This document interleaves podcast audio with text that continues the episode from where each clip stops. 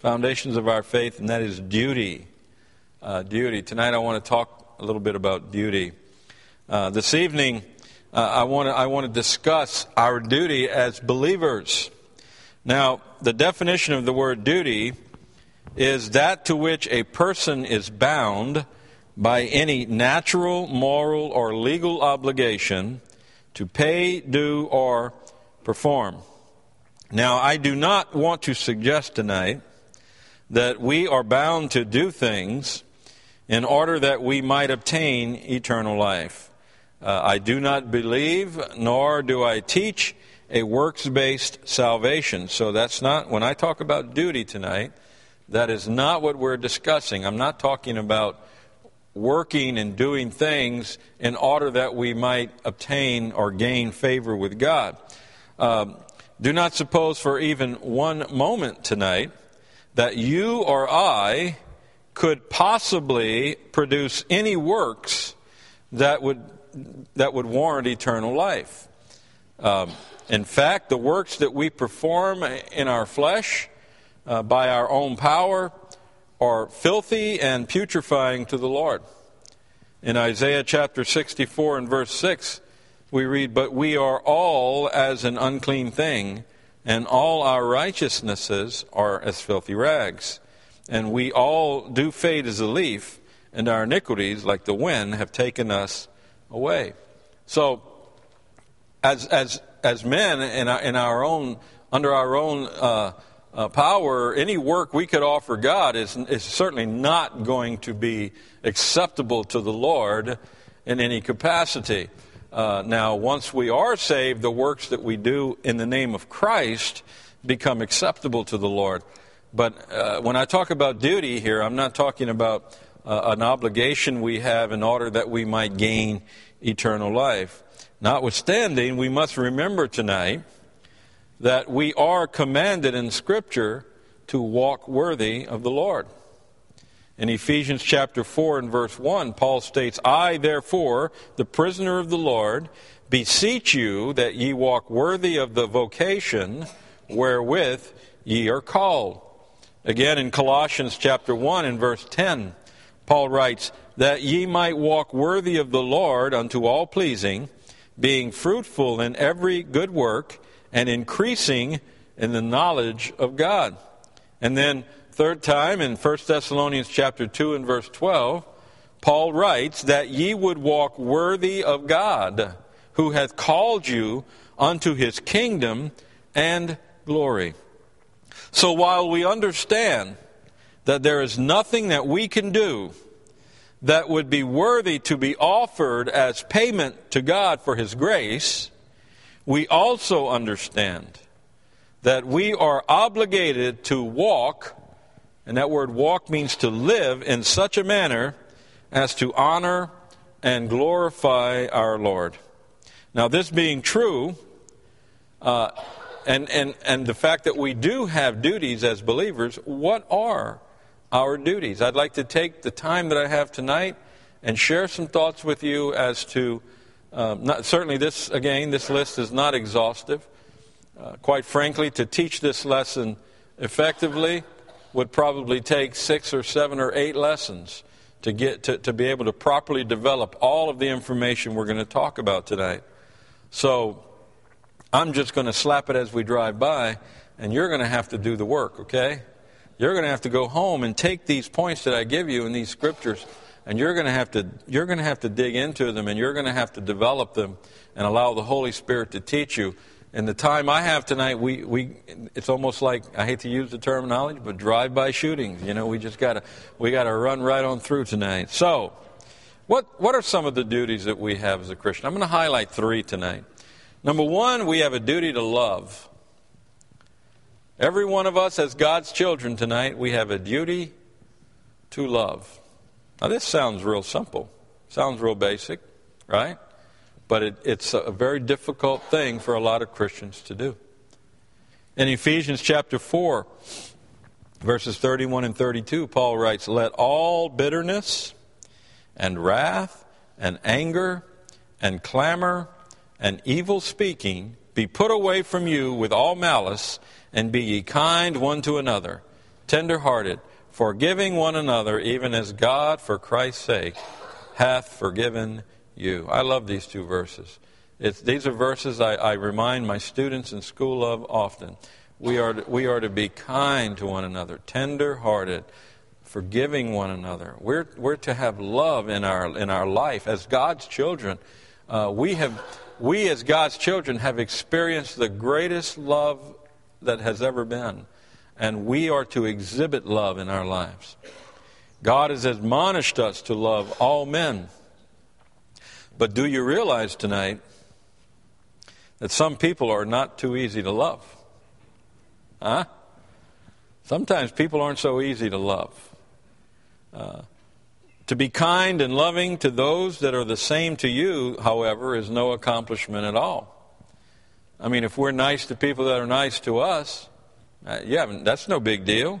Matter of fact, Jesus said in Scripture that even the publicans, the thieving tax collectors, he said, even they know how to do that. In Matthew chapter 5, verse 46 and 47, we read, For if ye love them which love you, what reward have ye? Do not even the publicans the same? And if ye salute your brethren only, what do ye more than others? Do not even the publicans so? So, in other words, how have we proven that the children of God are any different than the world when we only love those that love us? But when we love the way Jesus loves us, unconditionally, sacrificially, and eternally, then we show the world how the love of Christ makes us different. And Jesus stated in John chapter 13 and verse 35, he said, By this shall all men know that ye are my disciples, if ye have love one to another. And that's because by nature the world does not love. By nature, the world is hateful and jealous and, and, and, and spiteful. So when we can exhibit love in this world, we, we show forth the love of Christ, and it, is, it, it becomes evident to people that there is something different about us. So we have a duty to love. But who should we love? Well, let me share a few thoughts with you there. First of all, love your neighbors. We all know these things. I'm, again, tonight, I'm not teaching you anything new. I'm just going to remind you of a few things that we, we tend to forget from time to time. In Leviticus chapter 19 and verse 18, we read, Thou shalt not avenge nor bear any grudge against the children of thy people, but thou shalt love thy neighbor as thyself. I am the Lord. Now, who is our neighbor? This has to be determined. If we are commanded to love our neighbors, then we have to know who our neighbors are. So, who is our neighbor? Well, modern dictionaries will refer to a neighbor as a person who lives or is located near another. It'll also give you the definition of a nearby object of the same kind. All of our modern, newer dictionaries that you find today, these are the definitions they give for neighbor. However, there is an obscure definition to this word. You'll only find it in very, very old dictionaries. And this definition is the meaning used in the scripture to refer to a neighbor. And the, the very old and obscure definition for neighbor is this one of the human race. I like that. By the way, that's found in Noah Webster's uh, editions of the dictionary, the very old ones. By the way, those of you who are computer minded, if you have eSword, you can download the Webster module and you can have the, the, the old dictionaries. And, and this is where I often find many of these meaningful definitions. One of the human race. But not only that, it also states anyone that needs our help or to whom we have an opportunity of doing good. Isn't that some beautiful definitions of neighbor? One of the human race, anyone that needs our help, or anyone to whom we have an opportunity of doing good. Now, this definition completely satisfies the intent of the Scriptures. In fact, to illustrate the meaning of the word neighbor, Jesus shared a parable with his disciples. So let's let Jesus teach us this point. Let's turn to Luke chapter 10 together. Everybody turn to Luke chapter 10. And this is a story you'll, you'll know, and all the children will know. It's the story of the Good Samaritan. Luke chapter 10. And we'll begin reading at verse 30. We read here, and Jesus answering said, A certain man went down from Jerusalem to Jericho and fell among thieves which stripped him of his raiment and wounded him and departed, leaving him half dead. And by chance there came down a certain priest that way, and when he saw him, he passed by on the other side. And likewise a Levite, when he was at that place, came and looked on him and passed by on the other side. But a certain Samaritan, as he journeyed, came where he was, and when he saw him, he had compassion on him, and went to him, and bound up his wounds pouring in oil and wine, and set him on his own beast, and brought him to an inn, and took care of him. And on the morrow, when he departed, he took out two pence, and gave them to the host, and said unto him, Take care of him, and whatsoever thou spendest more, when I come again, I will repay thee. Now look at verse 36. Jesus asks a question Which now of these three thinkest thou was neighbor unto him that fell among the thieves? And in verse 37, they answered, he that showed mercy on him. And Jesus said unto him, Go, and do thou likewise. Well, I'm done with this point. There's, there's nothing more that needs to be said, is there? Jesus just defined neighbor for us. We don't, we don't have to wonder who our neighbor is anymore. Jesus made it as plain as the nose on your face. In short, you and I have a duty to love every man, every woman, and every child on this planet. Amen? That's what His Word says. Make sure, by the way, um, you get this right tonight. Are, are, are you harboring bitterness toward anyone tonight? Is there anyone in this world that, that you would say, I don't love them? Well, we're, it's our duty. We're, we're commanded by the Lord to love. It's our duty to love. And, and, and we're to love our neighbor, and our neighbor is everyone. Everyone is our neighbor. Now, again, some people aren't easy to like. And I've said before, you don't have to like someone in order to love them. You can show someone love and compassion without liking them. I, have told the story of the time I slammed my father's fingers in the trunk. And uh, uh, he, he, he was, had his hands in there and we couldn't find the key. And my brother was running around trying to find the key, and I was running around trying to find a hiding place because I'm the one that had slammed the trunk shut. And after Dad got his hand out of the trunk and he got his fingers all bandaged up, Mama bandaged up all his fingers, he came in. I was hiding in the corner of my bedroom, and he, he sat down on my bed. He said, Son, come here. And I went up to him. He said, Now, look, son, I love you. He said, I don't like you very much right now, but I do love you. So we can we can love someone without liking them a whole lot, but they deserve they should be treated right. Amen. Uh, maybe maybe someone rubs us the wrong way, or we don't we don't get along with them as well as we'd like to. But there's no reason why we should be bitter toward them, or hateful to them, or hurtful to them, or try to slander them, or try to harm them in any way. We're to love them. So let's get this right. Um, love your neighbors. Secondly, who are we to love? We're to love our enemies.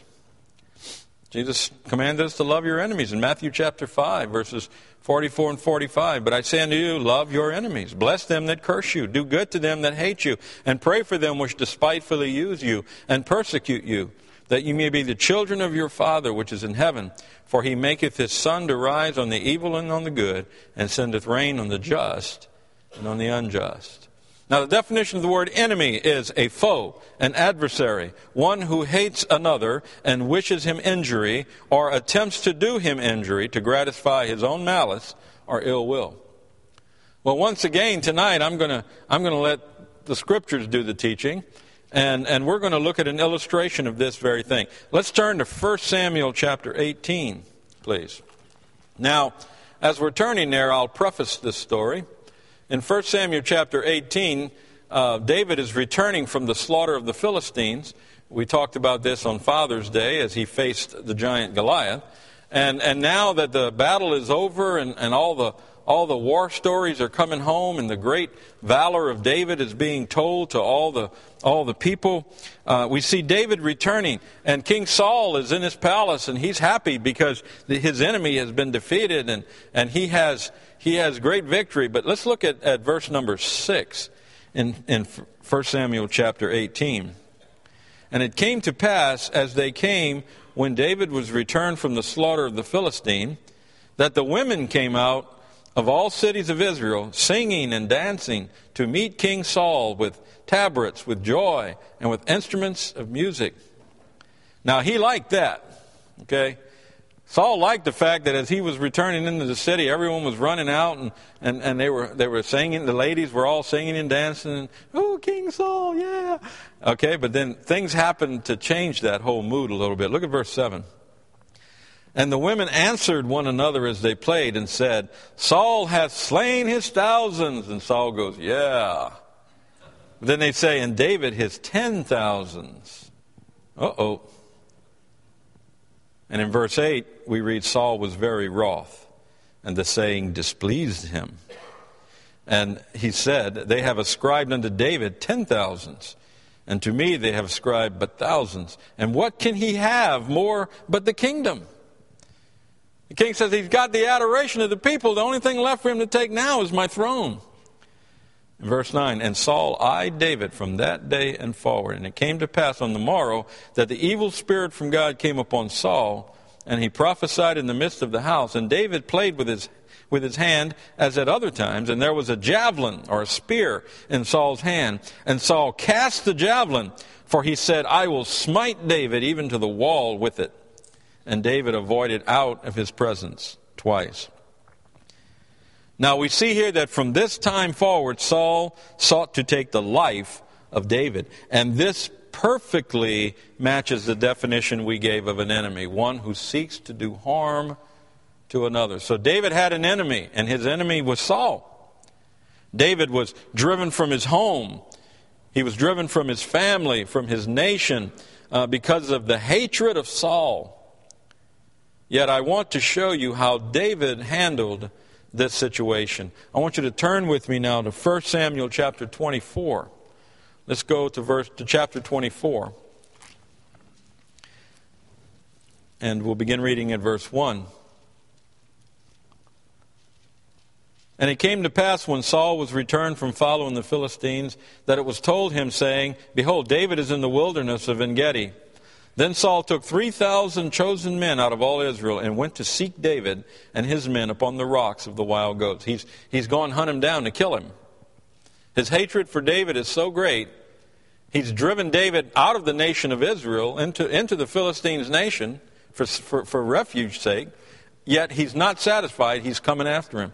Verse 3 And he came to the sheepcotes by the way, where was a cave, and Saul went in to cover his feet and David, his men, remained in the sides of the cave. Now there's a cave here, and David's men are hiding in this cave.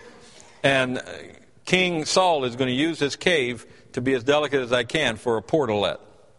Okay? He's going in there to, to answer nature's call. Verse 4 And the men of David said unto him, Behold, the day of which the Lord said unto thee, Behold, I will deliver thine enemy into thine hand, that thou mayest do to him as it shall seem good unto thee. Then David arose and cut off the skirt of Saul's robe privately. So Saul takes off his robe and sets it there to, to do what he has to do. And David, David sneaks over and takes his knife and cuts, the, cuts off a piece of Saul's robe. Verse 5 And it came to pass afterward that David's heart smote him because he had cut off Saul's skirt. David began to feel guilty because he did that to King Saul. His enemy, the man who's trying to kill him, who's, who's been trying to kill him, kill him for years, and David is, is disturbed in his heart because of the way he treated Saul. Verse 6 And he said unto his men, The Lord forbid that I should do this thing unto my master, the Lord's anointed, to stretch forth mine hand against him seeing he is the anointed of the Lord.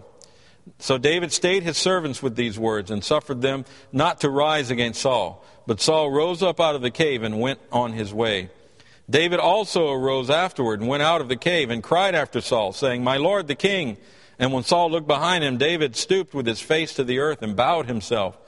And David said to Saul, Wherefore hearest thou men's words, saying, Behold, David seeketh thy hurt? Behold, this day thine eyes have seen how that the Lord had delivered thee uh, today in, into mine hand in the cave, and some bade me kill thee, but mine eye spared thee. And I said, I will not put forth my hand against my Lord, for he is the Lord's anointed. Moreover, my father, see, yea, see the skirt of thy robe in my hand, for in that I cut off the skirt of thy robe and killed thee not.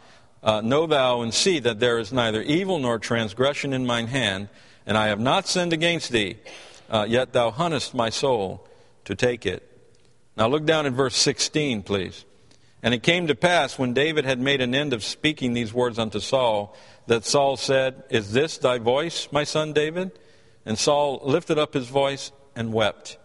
And he said to David, Thou art more righteous than I, for thou hast rewarded me good, whereas I have rewarded thee evil.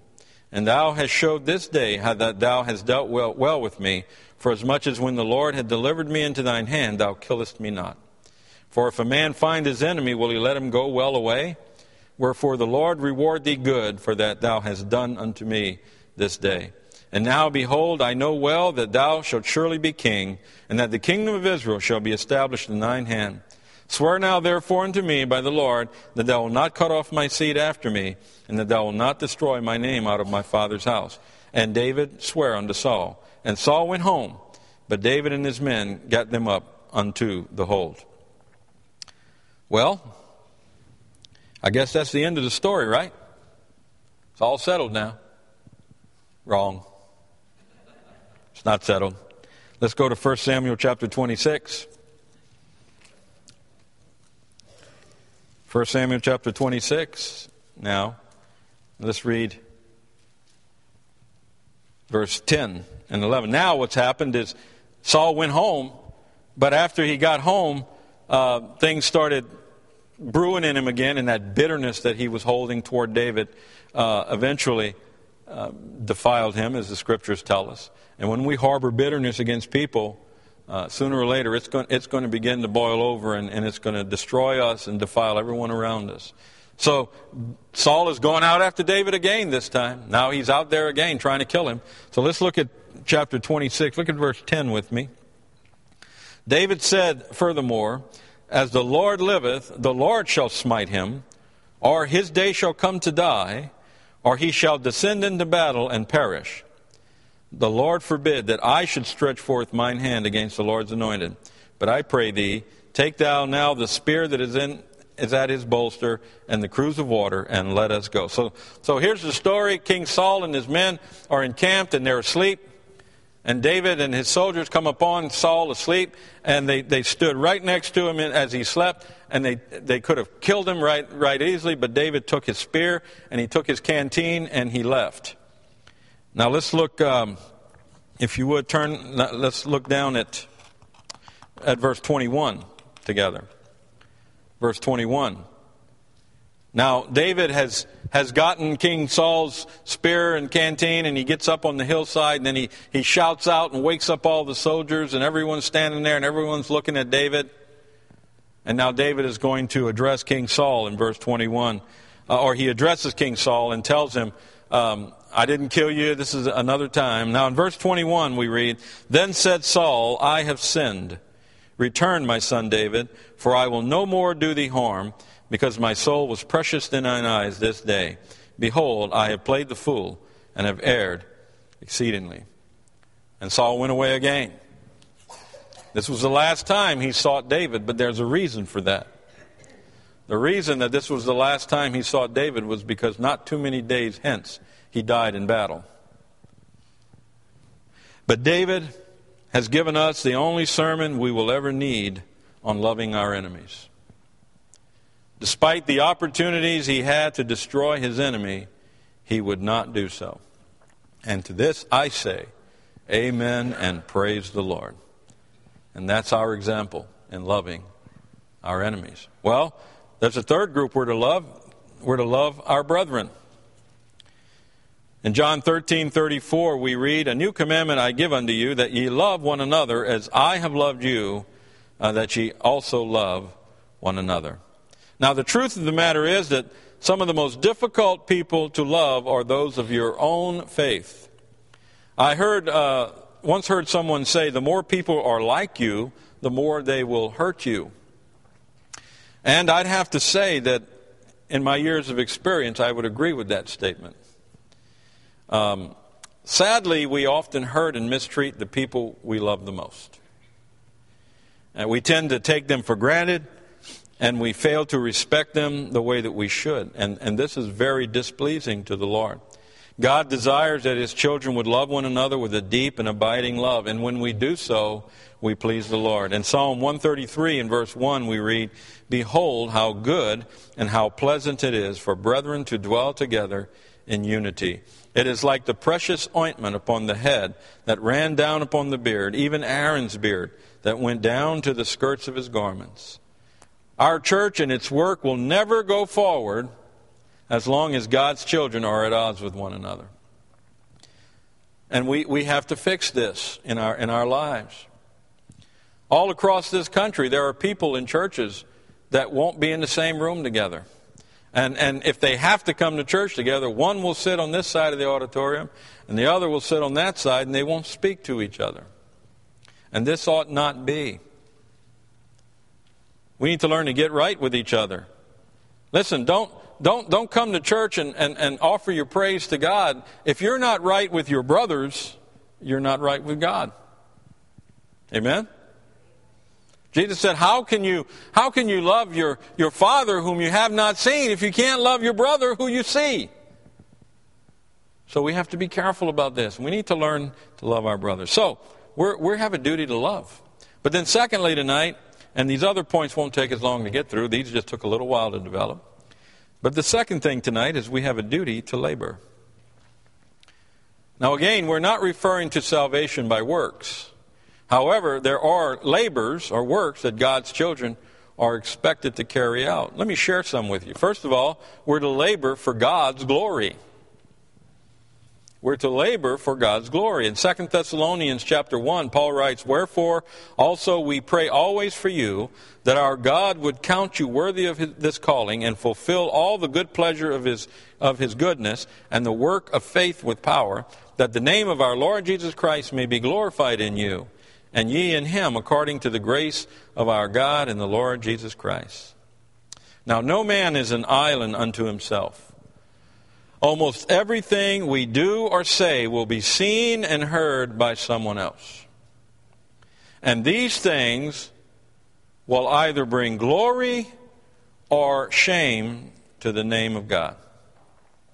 Now, you may not want to accept this responsibility tonight. You might sit there and you might say, No, no, no, I don't accept that. But that does not change the fact that each of us are obligated to live our lives in such a way as to glorify God in all that we do. And as the pastor often preaches, this includes the things that we would post on public network, network sites, such as, such as Facebook. We, we have a responsibility to, to, to conduct ourselves in such a manner that nothing that we say, nothing that we write, or nothing that we do reproaches the name of God. Now, don't get me wrong, I'm not standing up here tonight and, and there's no halo over my head and there's no bright light about me and, and I'm human, and I, I, am just like you, and I, I do things I shouldn't do too. And believe me, before I stood up here to preach this message to you, I preached it to myself. But we have a responsibility to conduct ourselves in a way that, that, that brings honor to Christ.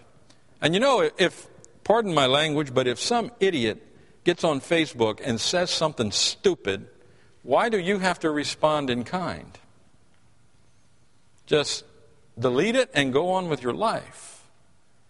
But we're not to, we as God's children, and people know we're God's children, we are not to conduct ourselves in such a manner as this. Do you for one moment believe that God doesn't care about things like that? You think God is up there in heaven and he says, Well, I'm not concerned with that.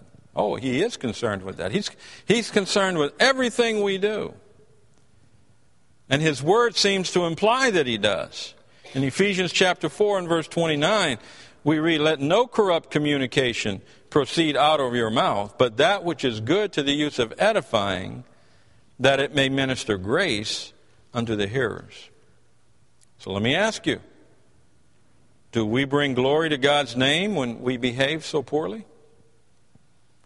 When we behave in such a manner, do, do we edify? Does, does these things edify younger Christians? Does it edify those that, that are, are weaker than us in Christ? Do they, do they minister grace unto those that'll hear it? Does, it, does those that will read what we write or hear what we say or see what we do, are they, are, uh, are they ministered to in the grace of the Lord? This is what we're to do. We're to labor for God's glory. Now, I'm not trying to, I'm not trying to control anyone's life tonight. You, you, you live your life the way you want to live your life, but I'm warning you, you have to face God for it. You don't get a free ride here. You will face the Lord. I'm trying to admonish you tonight. I'm trying to admonish you to glorify God in everything you do. This is our duty. But then, secondly, it's uh, uh, under our duty to labor. We're to labor for God's blessings. In Philippians chapter 3, Paul writes, Brethren, I count not myself to have apprehended, but this one thing I do, forgetting those things which are behind, and reaching forth unto those which are before, I press toward the mark for the prize of the high calling of God in Christ Jesus. Paul says that he presses toward the mark. In other words, he pushes forward through life's difficulties and failures. And this implies labor, it implies work. And he does this, he says, for the prize.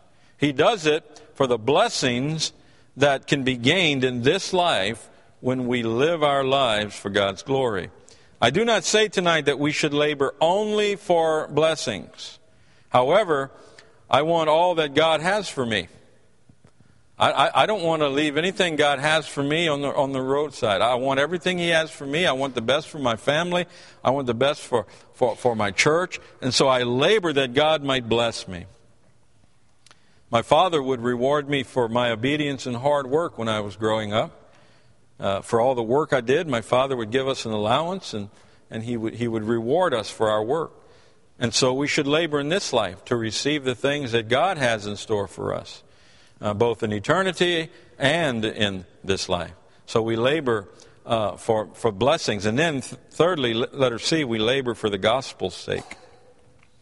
In Matthew 9, uh, we read, Then said Jesus unto his disciples, The harvest truly is plenteous, but the laborers are few. Pray ye therefore the Lord of the harvest, that he will send forth laborers into his harvest. Now, God could have chosen any means he desired to spread the gospel around this world.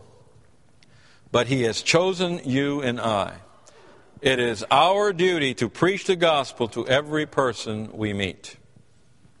In Mark chapter 16, verse 15, we read, And he said unto them, Go ye into all the world and preach the gospel to every creature.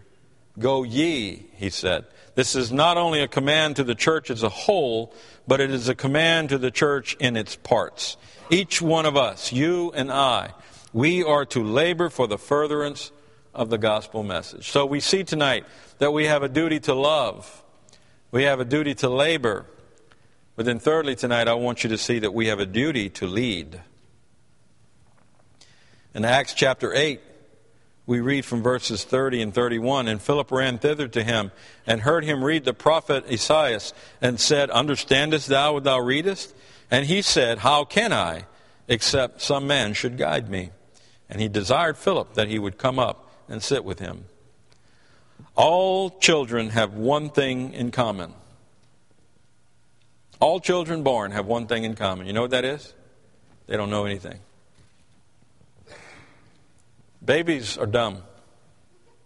They are. They're born dumb. They don't know anything. They can't change their diaper. They can't feed themselves. They can't take a bath. They don't know how to do anything. They must be taught everything. Someone has to lead them. Now, with the last few minutes that I have this evening, allow me to share some thoughts with you concerning our duty as leaders. Letter A, we are to lead the lost to the light. You and I tonight are to be, are to be leaders And one of the things we are to do is lead the lost to the light. In 1 Peter 2 9, we read, But ye are a chosen generation, a royal priesthood, and holy nation, a peculiar people, that ye should show forth the praises of him who hath called you out of darkness into his marvelous light. I said, We are to lead the lost to the light. Just as a ship upon a stormy sea can navigate to calm waters by following the lights on shore, so can you and I help to lead the lost to the light that is Christ. And this is done when we allow the light to shine through us. In Philippians chapter 2, Paul tells us that ye may be blameless and harmless, the sons of God, without rebuke, in the midst of a crooked and perverse nation, among, among whom ye shine as lights in the world. When you and I are obedient children of the Lord, when we walk worthy, when we live our life in such a way that, that we glorify God and we allow, we allow the Holy Spirit to guide us and lead us, we become living lights of the gospel. And, and a dark world is, is, is illuminated, and, and the lost are led to the light of Christ when you and I take the leadership that we should in our lives and when we accept the duty to lead. So we are to lead the lost to the light. But then, secondly, we are to lead the novice into knowledge. We are to lead the novice into knowledge.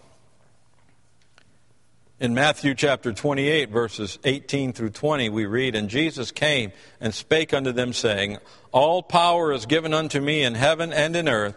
Go ye therefore and teach all nations, baptizing them in the name of the Father and of the Son and of the Holy Ghost, teaching them to observe all things whatsoever I have commanded you. And lo, I am with you always, even unto the end of the world. Amen. It is our duty to teach those around us the things that God has taught us. Now, there are two verses here that will say all that needs to be said about this leading the novice into knowledge. 2 Timothy chapter 2 and verse 15, Paul states, Study to show thyself approved unto God, a workman that needeth not to be ashamed, rightly dividing the word of truth. We are to study. We are to be students of the word of God. This should be, this should be one of the focus points of our life. I, I strongly fear that the average Christian in America only opens his Bible when he comes to church. Aside from that, oh, if there's some, if there's some disaster happens, if, you know, if some problem comes up, they turn to the Scripture for comfort. But I'm afraid that the average Christian spends little to no time studying the Word of God. How are we going to, how are we going to educate, how are we going to teach those around us unless we ourselves know the truth? But then in 2 Timothy chapter 2 and verse 2, Paul states, In the things that thou hast heard of me among many witnesses, the same commit thou to faithful men who shall be able to teach others also. Listen, one of the biggest reasons that we should avail ourselves to the preaching and teaching of the Word of God is so that we can be taught.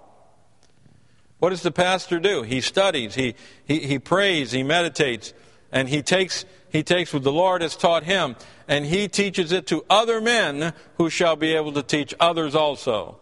He teaches it to you fathers when you come to church, and you go home and teach it to your children.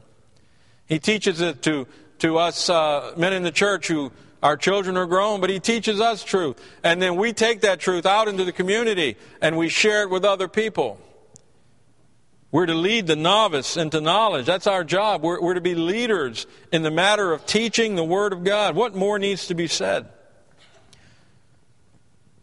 We may not do what God says, but He has said that we are to lead men into knowledge of Him. So we need to become leaders in this area of studying and knowing the Word of God that we might teach others. And then lastly, tonight, we are to lead the fallen into fellowship. We are to lead the fallen into fellowship. Galatians chapter 6 and verse 1 Brethren, if a man be overtaken in a fault, ye which are spiritual, restore such an one in the spirit of meekness, considering thyself, lest thou also be tempted. Cain asked a very poignant question. He asked the Lord, Am I my brother's keeper? Well, Matthew Henry wrote a very good response to this in his commentary notes. Allow me to read the, his commentary notes to you. He writes here Note, a charitable concern for our brethren as their keepers is a great duty, which is strictly required of us, but is generally neglected by us. Those who are unconcerned in the affairs of their brethren and take no care when they have opportunity to prevent their hurt in their bodies, goods, or good name, especially in their souls, do in effect speak Cain's language. Am I my brother's keeper? Am I your keeper tonight? And I must answer yes, I am. And this all comes back to accountability. I make myself accountable to you. And I hold each of you accountable for your own actions. This is what this is all about. We're to make ourselves accountable to one another. One of the first things I did when Pastor Smith took his office as pastor, I went in and I sat there and I told him, I said, Pastor, I want you, if you ever see me or hear me doing anything I shouldn't be doing, I, I, I want you to call me in your office and set me straight on it. I told him, I am making myself accountable to you. Because if we don't hold each other accountable, then we're going to begin to do some things that don't please the Lord. We're not going to walk in ways that glorify God. So we're to hold each other accountable. Think about your body for a moment. When one part of your body hurts, the whole body hurts, doesn't it? You know, the older I get, when I get a cold, I mean, it's like a major breakdown. My toes hurt. Your hair hurts. oh. Right? When you're young, you don't feel that too much. But when you get older, you, you begin to feel it. Your whole body hurts.